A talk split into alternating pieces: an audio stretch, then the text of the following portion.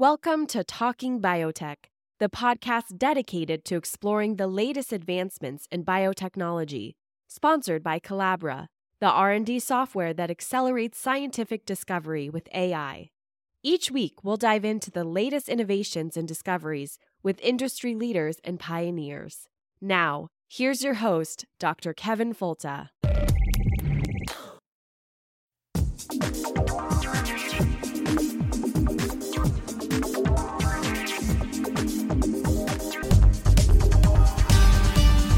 Welcome to the Talking Biotech Podcast. It's the weekly podcast about agriculture and medicine with an emphasis on biotechnology and the good things we can do for people and the planet. My name is Kevin Folta. I'm a podcast host, a professor, and someone who cares a lot about you understanding the science around us, especially that in the area of biotechnology. So today's topic is one I've wanted to address for a long time. It's the topic of prions a fascinating area of infectious particles that aren't alive. It's not it's not viruses or bacteria or or uh, fungus. And, and in the days of COVID, if you really wanted something else to have to worry about, here we go. You know, here's prions, and it's a fascinating topic that has some very interesting roots and potentially some uh, application to a number of uh, important neurological diseases. So we'll, today we're speaking with Dr. Cassandra Terry. She's a reader in protein pathology at the London Metropolitan University in London. So welcome to the podcast, Dr. Terry. Thank you, Kevin. Thanks for having me on here. Yeah, this is really, really good. I really appreciate you have uh, taking the time to meet with us because this is a topic that I think has it's just so captivating, and we really need to start with the basics. And there's a disease called Kuru, what is Kuru? And why is it important for us to, to understand prion related disease? Okay, yes. So, so Kuru is a really, really interesting disease. And um, Kuru is um, a disease that was found um, in the tribes of um, people in Papua New Guinea. And um, what you, what they used to do as part of their culture is when uh, members of their family, members of their tribe um, would would die, um, what they would do is they would actually um, essentially eat parts of the um, of the of the person that had uh, deceased. And um, and you know many years later, when scientists were looking into this, what happened was a lot of people came down with this strange um, these these strange symptoms, and they couldn't really work out why so many people within these tribes were getting these symptoms. Um, so when scientists eventually looked into it to try and work out what was going on, um, they they, under, they then discovered they were doing this practice, this ritualistic cannibalism, and what happened was essentially um, um, parts of the body, such as um, like the central nervous system and the brain, um, were eaten um, by members of the tribe, and those people who ate, you know, these parts of the brain um, and parts of the body that were essentially infected with prions, they they then got passed on to people who'd eaten them within the tribe. So essentially, what's happening is um, people within this community came down with the same disease, this disease called Kuru. So it was it's been directly linked to the fact that um, members of this tribe were essentially um, contracting um, this disease by ingesting um, other um, humans who had this these prions essentially. I mean, it, it's a fascinating disease, and luckily this um, this ritualistic cannibalism has now been banned, it's now been stopped, and there's been no more cases of Kuru. Um, but it, from a scientific point of view, it's very, very interesting to, to see that actually this was one of the first reported cases of uh, transmission of a disease from humans to other humans. So this is why it's really, really under, important to understand Kuru um, from a scientific point of view, because it shows that prions can be transmitted um, from humans to other humans. Now, when you say it, you say prion, and I've always said prion, and I've taken classes where they said prion. Is this like a tomato tomato thing, yeah. like a UK? Okay. Yeah, I, I, call them prions. Other people call them prions. It, it, it's completely up to you. There's, I don't think there's a, a correct pronunciation. It's, yeah, I call them prions. You can call them prions. It's fine. I, I, just wanted to make sure I got it right because you you don't want to talk to a world expert and get it wrong. So that's I. I uh, so could you tell us more about what is a prion? So, um, they are essentially transmissible um, infectious proteins.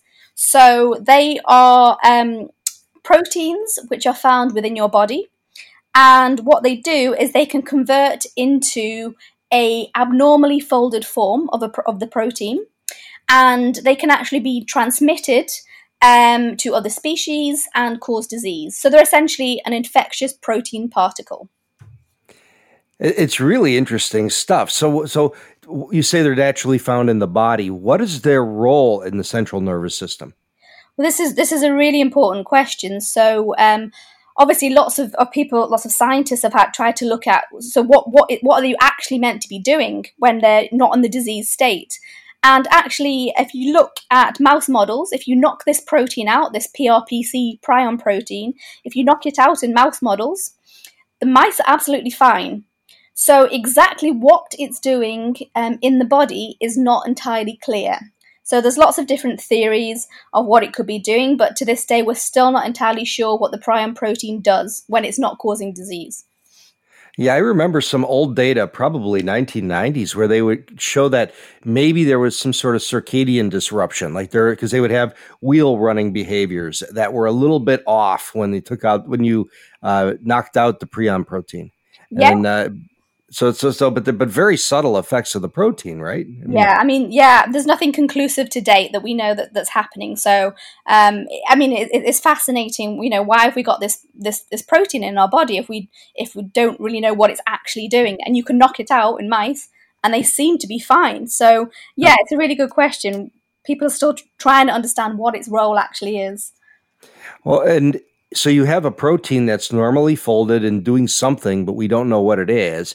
Yet when it misfolds, it becomes problematic. Yeah. And what holds it in its correct state that is perturbed that leads it to get into its infectious state?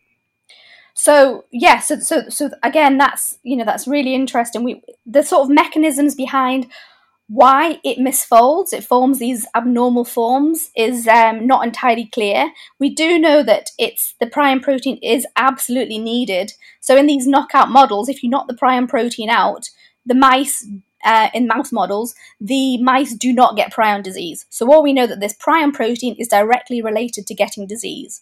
So what keeps it in its normal form, and what then um, you know helps convert it into this abnormal form what's the trigger it's not entirely clear so the precise mechanisms of what's going on is it's, it's still not clear what you know what what is the trigger that makes this protein um, go from this soluble um, normal form, this PRPC form, into this abnormal form, which goes on um, to form more and more of these abnormal forms, these PRPSC as we call them. It's not, it's still not known.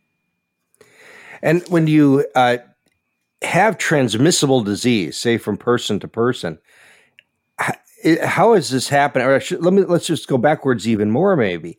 Um, let's talk about some of the other prion related diseases. And people have heard about mad cow and uh, maybe have heard of scrapie. Um, those are prion related diseases, but can you tell me a little bit more about those diseases?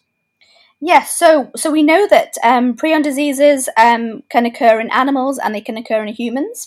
So there's a number of different um, animal prion diseases. So we have scrapie, which occurs in sheep, and they're called scrapie because the the sheep um, scrape themselves. They're always you know sc- scraping the outside of their body. And in um, cows, um, we have uh, BSE, which I'm sure most people would have heard of. Um, so these are animal diseases. Um, in humans, we have um, things such as classical CJD, variant CJD, um, Kuru, um, and we also have things called FFI and GSS. So these are different types of prion diseases in animals and humans. And we do know that um, anim- that um, prions from animal diseases such as BSE um, can be transmitted to humans. And this is we this is all the work that was done that showed that um, this this BSE, which people refer to as the mad cow disease, uh, we know that BSE um, can get transmitted to humans, and when it does, it forms this variant CJD. So this is the human form of BSE, and that. In order to get transmitted, and um, this was shown by um, an acquired form where the um, where essentially um, animals who had who were infected with BSE were ingested, um, and therefore it then went on and caused um, variant CJD in humans. Um, so there are different types of uh, prion diseases. So that's one type that's acquired disease. Um, we also know that we have um, a genetic form. Um, so we know that there's various different mutations which have been associated with different prion diseases. And we also know that there's another form called sporadic uh, prion diseases. Now, these sporadic forms we think account for most of all prion diseases. They account for about 80% of all prion diseases. So most of them are caused by a, um, a sporadic, they occur sporadically, and we don't know exactly what's actually triggering that. Yeah, so there's a little bit to unpack there. So the um, genetic variants are they uh, just mutations that um, don't allow the correct folding to be maintained as well? Yeah, so um, so so the the genetic forms, yeah. So people have looked at um, the various different mutations, and they've looked at the structure of the, um, the, of the protein of the PRPC protein to see, you know, as you were saying, what's actually happening sort of to the protein and the folding, and the protein itself doesn't seem to be that much different from the normal non-mutated form. So um, the structure of the protein is not changing that much, but it could be something to do with the charges on the protein that have changed. So again, this is something that's still not entirely clear. How can having certain um, mutations make you more susceptible or more resistant to prion diseases? Um, you know what's actually happening further downstream. So again, that's not entirely understood, but we know there is definitely a genetic um, factor involved. Yeah, and, you mentioned a lot of um, acronyms in that last last bit where talked about CJD and FFI and BSE. So CJD is something Creutzfeldt-Jakob disease, and uh, FFI is fatal familial insomnia. Yeah. And can you tell us a little bit more about you know these are these are really insidious, devastating uh, neurological conditions. Could you tell us a little bit more about the uh, relevant pathologies and the way that you they manifest? Yes, so so all of the prion diseases, unfortunately, are fatal. We don't have any cures um, for any of these diseases um, currently, um, and, and I mean they're all they're, they're all um, you know terrible um, diseases. And what they all have in common is they tend to have um, you know we, there's this long incubation period, so you may you may not you know the disease might start but the symptoms might not occur for maybe 20 30 years later as was found in things such as variant cjd um, however, what happens is when the um, when the symptoms actually start, um, th- you know, the person comes down with the disease quite quickly. Um, so I mentioned a few of these diseases. Yeah, so things such as um, fatal familial insomnia, so FFI for short. Um, this is a disease which affects the thalamus. So actually causes insomnia, as the name suggests, because it's affecting the thalamus part of the brain.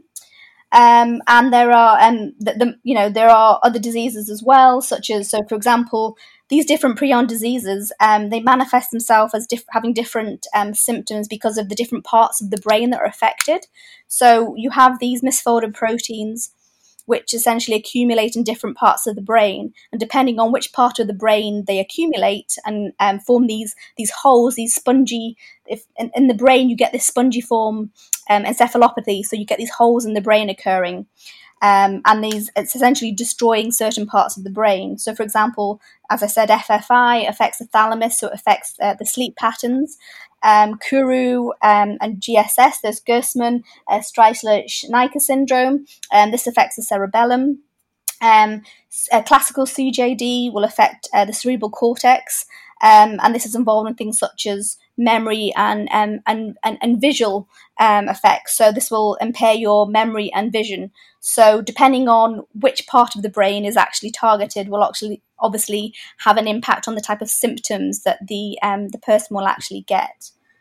Well, let me ask a couple of maybe kind of practical questions. These are pretty rare diseases, aren't they? Yes. Oh, yes. I think it's uh, something like where one in a million people will be affected by them. So yes, they're very they're, they're quite rare diseases. Yes.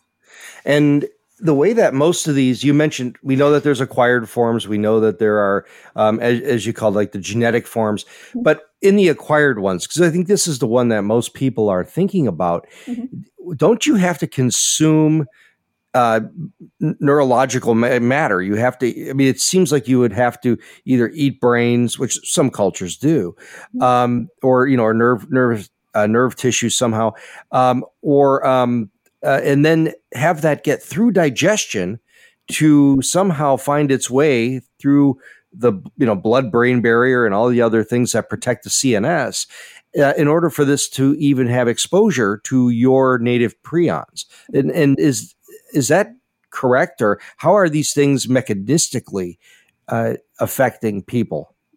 Yeah, that's a really good question. So, yeah, so these acquired forms, we know that you can get them through um, uh, so the variant CJD you get through um, eating um, BSE infected meat, um, but there are other types as well. So, for example, via blood transfusions, it could occur um, if you know through medical procedures, because we know that prions can stick to metal. So um, that's another way of being contaminated. So, how they actually move throughout the body, um, we know that they can move through blood.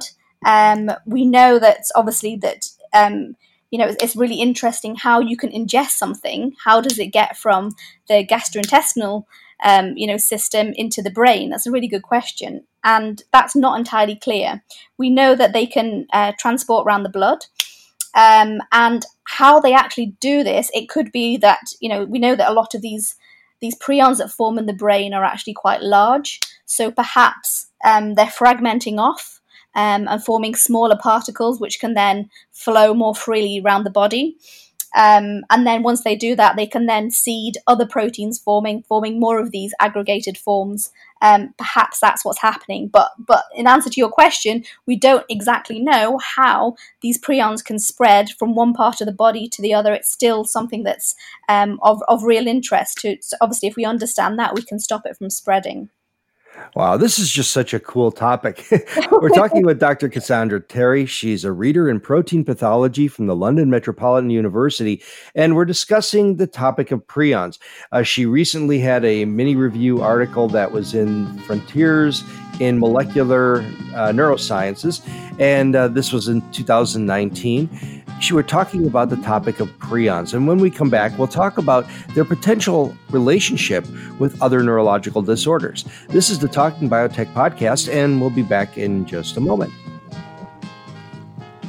Could your participation in social media save lives?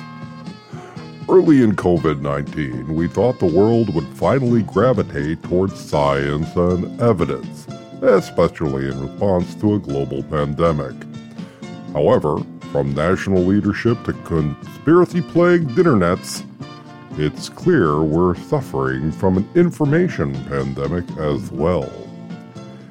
Now, here at the Talking Biotech podcast, we give you the information to battle disinformation around technology, uh, as it applies mostly to agriculture and medicine. Information here allows you, the listener, to participate in broader discussions with confidence, helping to advance innovation to application. Today, all of us need to be engaging the copious nonsense that plagues social media, especially in the area of COVID 19. Crackpot claims, bad science, and poor quality publication are only deepening the pandemic, at least here in the USA. Kudos to the rest of you. So, this is a call to the science minded. Identify who you can trust. Share their content on social media networks. Join the conversation. Gently and kindly refute false information. Remember, you'll never change the mind of someone unwilling to learn but the internet is a spectator sport. Become the trusted source of information to help those that don't know who to trust. Help them realize who to trust and make better decisions that could ultimately save lives. Improving the world with a simple act of kind communication. That's what the Talking Biotech podcast is all about. And your participation has never been more important. And now we're back on the Talking Biotech podcast. We're speaking with Dr. Cassandra Terry. She's a reader in protein pathology from the London Metropolitan University and an expert in prions or prions, if you will, and you know whatever works for you, and they're curious infectious particles that aren't alive. You can get a disease by being exposed to the misfolded form of a protein that then influences the proteins inside you, leading to disease. And I guess the big question, uh, you know, one of the things that you mentioned in your review is some of the things that we're learning about uh, the structure and prion disease. Uh, between the structural relationship between prions and prion disease uh, from microscopic analyses. So, what are we seeing? Yeah, so um, so for many years we've known what the structure of the uh, correctly folded form of the prion protein is so prpc so there are high resolution structures of it we know that it's a glycosylated protein um, and it's soluble it's you know um, it's a small protein um, and but we no one really knew what the structure of the disease associated form was so um, so the research that i was looking at was trying to understand um, when these this PRPC misfolds into these um, misfolded forms, which cause disease, um, you know, what do they actually look like? So, in order to um, to work this out, uh, what we had to do is develop a purification system to try and pull them out of the brain. And obviously, you know, there's lots of different things in the brain, so trying to develop a way of pulling them out um, um, took many, many years. Uh, once we managed to do this, um, um, we looked at the structure by electron microscopy. So um, electron microscopy is, is a great technique to use because you can directly visualize um, these misfolded forms at you know quite a high resolution, and you can get quite a lot of detail from them. So so what we were looking at is um, when we know that now that when this this these PRP proteins misfold, they form these um, large kind of rod-like fibrillar structures. And these structures are really interesting because they um, they just look like they're sort of clumped together. But you can when you can kind of separate them out by sonicating slightly, you can see that they actually do have some defined structure. Um, so they are formed of these paired fibers. And these paired fibers, there's, there's a, a, gap in between these paired fibers, so they're not stuck directly to one another. There's, you know, there's a visible gap between them, and we're not entirely sure um, what's going on in this gap, but we know that um, the protein has sugars attached to it, it's glycosylated. And one theory is that perhaps the sugars are in, in this gap somehow, and that's why they're not, that's why it's kind of forcing them apart. Um, but we know that they are joined together quite strongly because we never just see one of these protofibrils on their own. So what's really interesting is that these these these prions these prion rods, um, they actually look quite different from other proteins um, from other neurodegenerative diseases. So they don't look like tau, they don't look like alpha synuclein. Um, yes, these are the proteins are made of paired fibers, but they don't have this gap and they don't have the same dimensions um, as the ones in prion disease. So, um, it, you know, they do seem to have quite a unique um, structure, which is really, really interesting. Yeah, that's uh, so. What is the connection to disease? Is it really a question that these just physically clump together and take up the space that uh, was previously there just between neuron neuron connections that now kind of crowd out and break those connections or is, is that where what, what actually causes the degeneration well, it's again, it's you know we, are not entirely sure exactly how it's causing disease, but we did experiments where we took these um, these rod-like these prion fibrils and um, injected them into mouse models, and they direct we showed that they directly cause disease. Exactly how they're doing this, um, we're not sure, but the the brains of the mice um, looked exactly the same um, in terms of you know they, they have these large um, aggregates in their brain. They have this, you know, these. Um, you can see in histology, you can see that they look the same as as the prions that we, you know, the mouse that we got them from originally. So they're replicating the disease precisely. Um, exactly how it's killing. We know that the prion rods um, are infectious and they cause disease, but we we're not sure that they actually kill the neurons. So there's another theory that we think that perhaps there's another. Uh, we, because from cell culture experiments that we've done and from you know looking at um, animal models, we know that um, they are not toxic to cells. They're not toxic to these these neurons. So whilst they cause disease, we don't think that these rods are actually toxic and killing the neurons.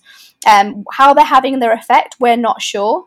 Um, but we think perhaps there's something else in the brain, whether it's a different morphology of the prion protein, we're not sure. But there's something else um, within the brain which is actually causing the neurons to die. It's really fascinating because people have been studying this for decades now, and we still know so little. It's really interesting. But how are how are prions and understanding their physical connections and their structure in the brain, how are they helping us understand other diseases that have similarities to the, you know, prion like seated misfolding? Yeah, so so by understand so understanding the structure of these misfolded forms, um, we hope to be able to understand, you know, how are they propagating? How are they forming these, you know, these large aggregates? Um, by understanding that, um, it may help us to um, because we've got good animal models and we've got good cell culture models for prion disease and um, we can un- we, you know we're, we're, hoping to get a better understanding of how this process actually occurs. And if we can understand it in prion disease we may be able to help understand how it works in other diseases. Um, i say this because many of these other diseases such as alzheimer's disease have been called prion-like diseases. And it's because it's thought that the this misfolding process, this pro, this um, this process where you have these diseased forms which can then recruit some of the normal form to produce more and more of this abnormal form then and spreading from cell to cell this prion like mechanism it's been reported in these other diseases such as alzheimer's disease. So actually it's quite important to if we can understand it in one disease it may shed light on how it works in these other diseases and of course, if we understand the structure of these different misfolded forms, if we understand the mechanism of how these um, misfolded forms are forming, then obviously that's going to be really important for designing therapeutics to try and stop or slow down this process. Well, when you start thinking about therapeutics, we can look at some of the mechanisms we know are involved in some of the other neurological diseases. And, you know, just for the listeners, th- there's a way that proteins that are present are targeted uh, for destruction. So it's called ubiquitination. And when you tag it with a little protein, little te- peptide tag called ubiquitin, it kind of says, send me to the garbage. And we know that uh, things like Lewy body dementia are caused by a breakdown in proper ubiquitination of the stuff called alpha synuclein. And that is, you know, the main feature of this. It's a classic example. And is there any evidence that the prion proteins are ubiquitinated or that you know the, the switch to the uh, pathological form is somehow because of a lack of degradation. Yeah so there's a lot of debate sort of in the in the prion field of whether you know these the prions are the cause or the consequence of the disease.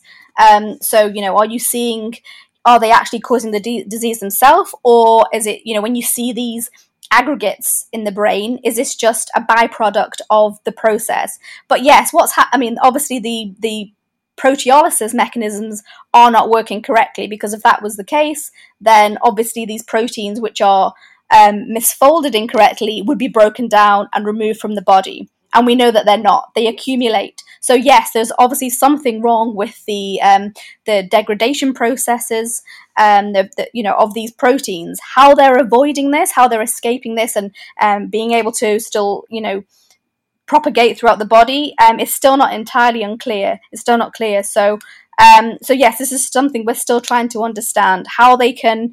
Why are they not broken down? Um, so, what you know, there could be parts of you know parts of this mechanism which are faulty. Yes.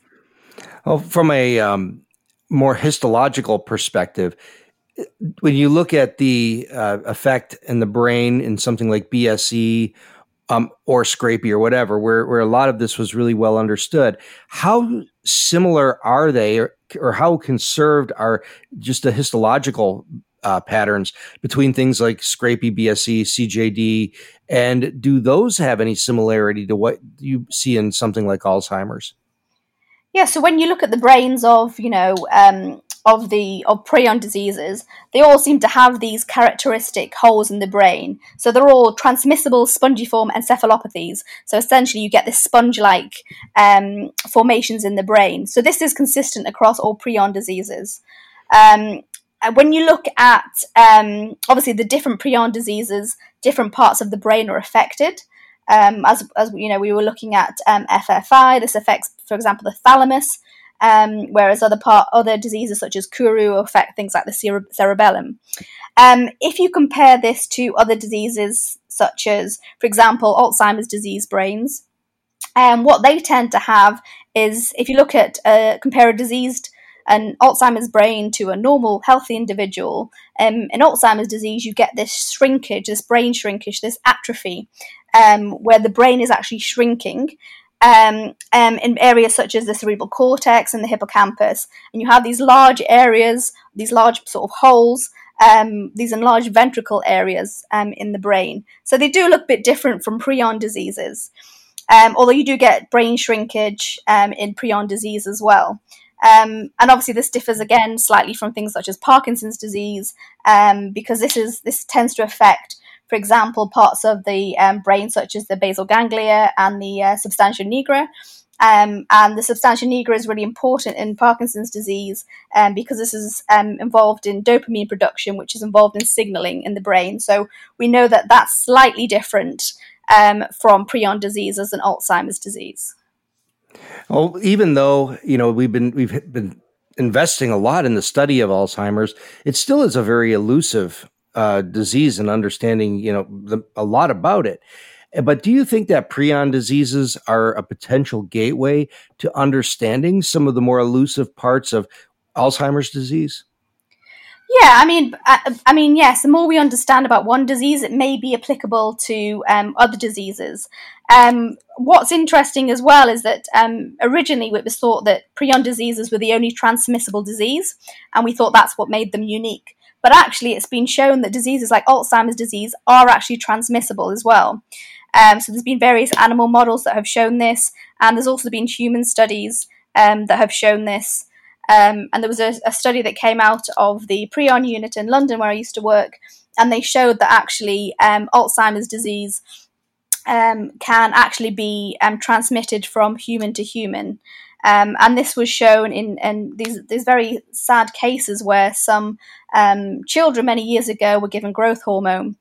And what happened was many years later, many of these individuals actually came down with prion disease and also Alzheimer's disease. And it was um, traced back to the fact that this um, this batch of um, growth hormone was actually contaminated um, with with prions and with, with, with Alzheimer's disease. So, and what's actually happened is it's we think, and there's been further studies actually that have shown that prion disease is not the only disease that's transmissible, that Alzheimer's disease is as well, and other diseases may be too. So, um, understanding prion diseases is actually very important to understand um, transmission and this uh, this prion-like spreading which occur in these other, other diseases as well. Yeah, people may wonder, well, why would it be growth hormone? But that's because they used to purify yeah. growth hormone from the pituitary glands of cadavers. Exactly. So- yeah.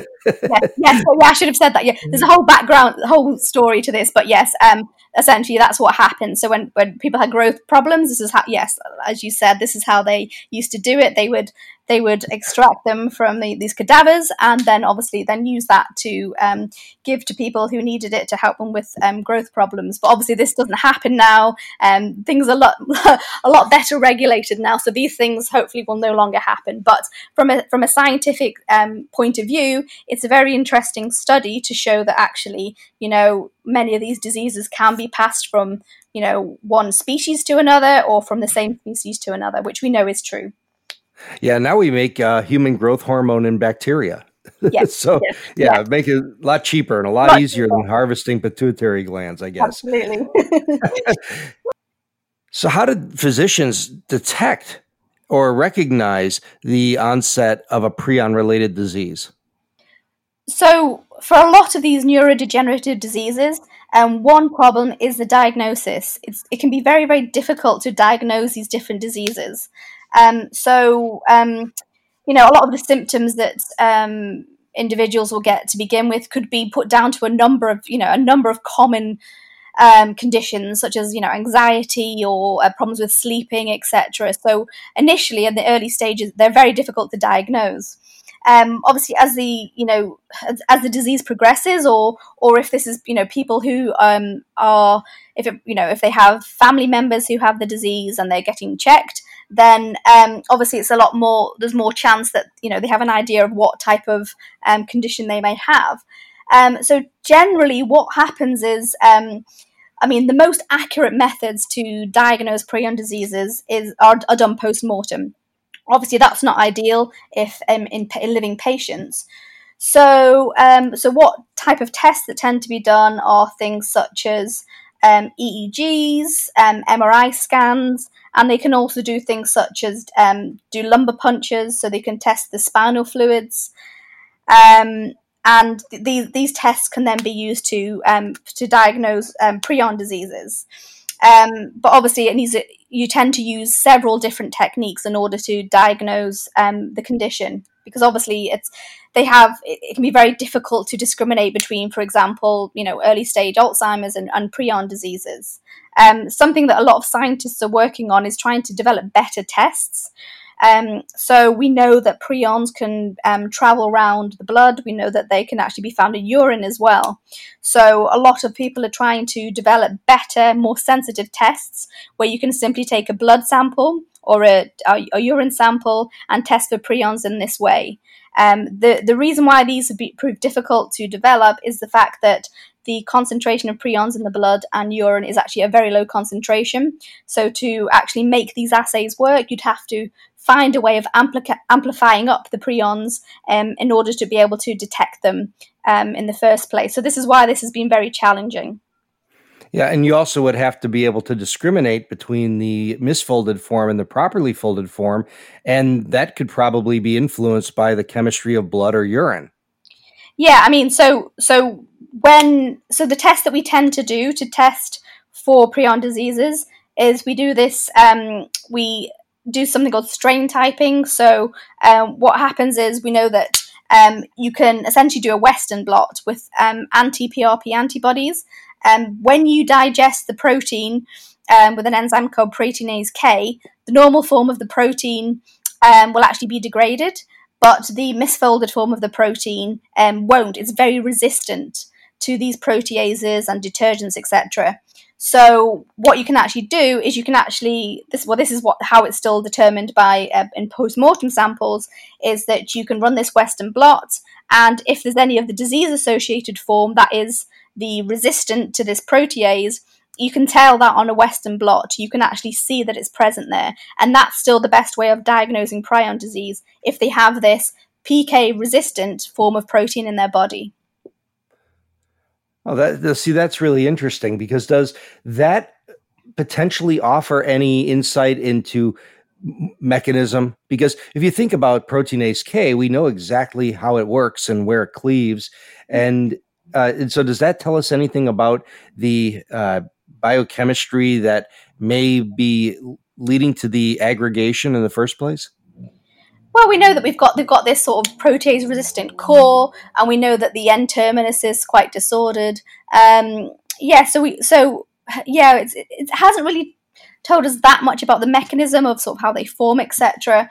Um, but it's it's still you know it's still quite interesting the fact that um, the biochemical properties, obviously, of this misfolded form of the protein are completely different from the normal form. So um, yeah, these proteinase K um, digestions um, have told us, you know, a bit about the size of the fragments that are formed um, after digestion, and this is related to the um, post-translational modification. So we know that um, the protein itself is glycosylated in different places.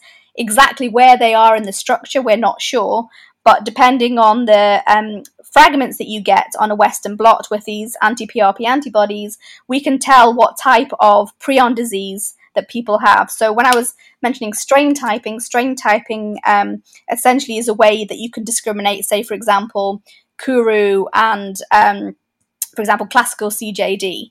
So it's a way of being able to diagnose a specific type of prion disease. Oh, that's that's pretty interesting because it basically says that depending upon the variant of the of the prion uh, changes the way it presents to the proteolytic uh, mechanism, which is that's pretty cool. I mean, that's pretty interesting. So it at least gives you a tool as to begin to diagnose people with different types of uh, of, of, diseases and maybe manage them differently. Uh, you know, when they happen. Um, how, how, long do people normally live after they develop uh, prion related diseases? Um, once they've uh, once they've got the symptoms, I mean, it depends for the on the individual and the different um, obviously the different the cases that they have, the different types of prion disease. But uh, once symptoms starts, it can be several months, it can be you know a few years, but it's it's not very long. It can be quicker than that. So um, what's what's really baffling about the whole disease is this incubation period. So um, we know that from mouse studies and from what we've learned over the years from from looking at these diseases in humans is that um, it takes a long time for the individual to come down with the disease, even after, for example, in mouse models, they've been injected with prions. So, what's happening in this long incubation period is not entirely clear. So, this incubation period in humans can last from 10, 20, 30, 40 years. So, what's actually happening in that process when you when, it, when you're asymptomatic is is not entirely clear, and it's it's, it's a really really interesting um, you know part of prion disease. What's actually happening in, in this long incubation time?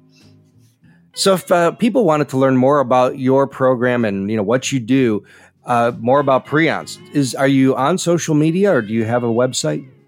Yeah, so um, I'm on Twitter. So um, my Twitter feed is at Cassie IJ Terry, um, and um, yeah, so and you can also look at my um, my profile and my work profile if you want. So it's at uh, London Metropolitan University, and you can just look for my staff profile there under Cassandra Terry. All right, very good. Well, Dr. Terry, thank you so much for joining me. I think this was a fascinating episode. And, you know, in the future, if there's any big breakthroughs or anything else you'd like to discuss in this area, please let me know. I think that this will be a really great episode. So thank you again. Thank you very much. And thanks so much for having me on here. And, and for all you listeners, thank you again for listening to the Talking Biotech podcast. Write those reviews on iTunes or wherever you consume podcast media. Throw us a little love on the Patreons if you like. We've been using that these days primarily to help promote the podcast to audiences that maybe haven't seen it before. And our numbers are going up, and it's obviously working beautifully. So, thank you very much for that. Uh, this is the Talking Biotech podcast, and we'll talk to you again next week. Talking Biotech Podcast presents the personal views of Dr. Kevin Folta and its guests. These are not the views of the University of Florida, its faculty, staff, or students. Comment on today's episode on the Talking Biotech Facebook page. Send comments and suggestions to kevinfolta at gmail.com. And remember, tell a friend, write a review, or float us a little love over on the Patreons. Your support will directly translate into this podcast and broadening science education efforts everywhere.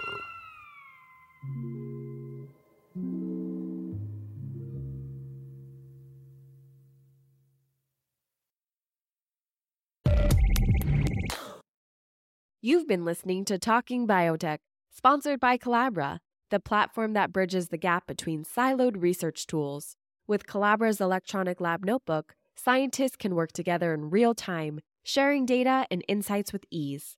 Revolutionize your research collaboration. Sign up for a demo today at colabra.app.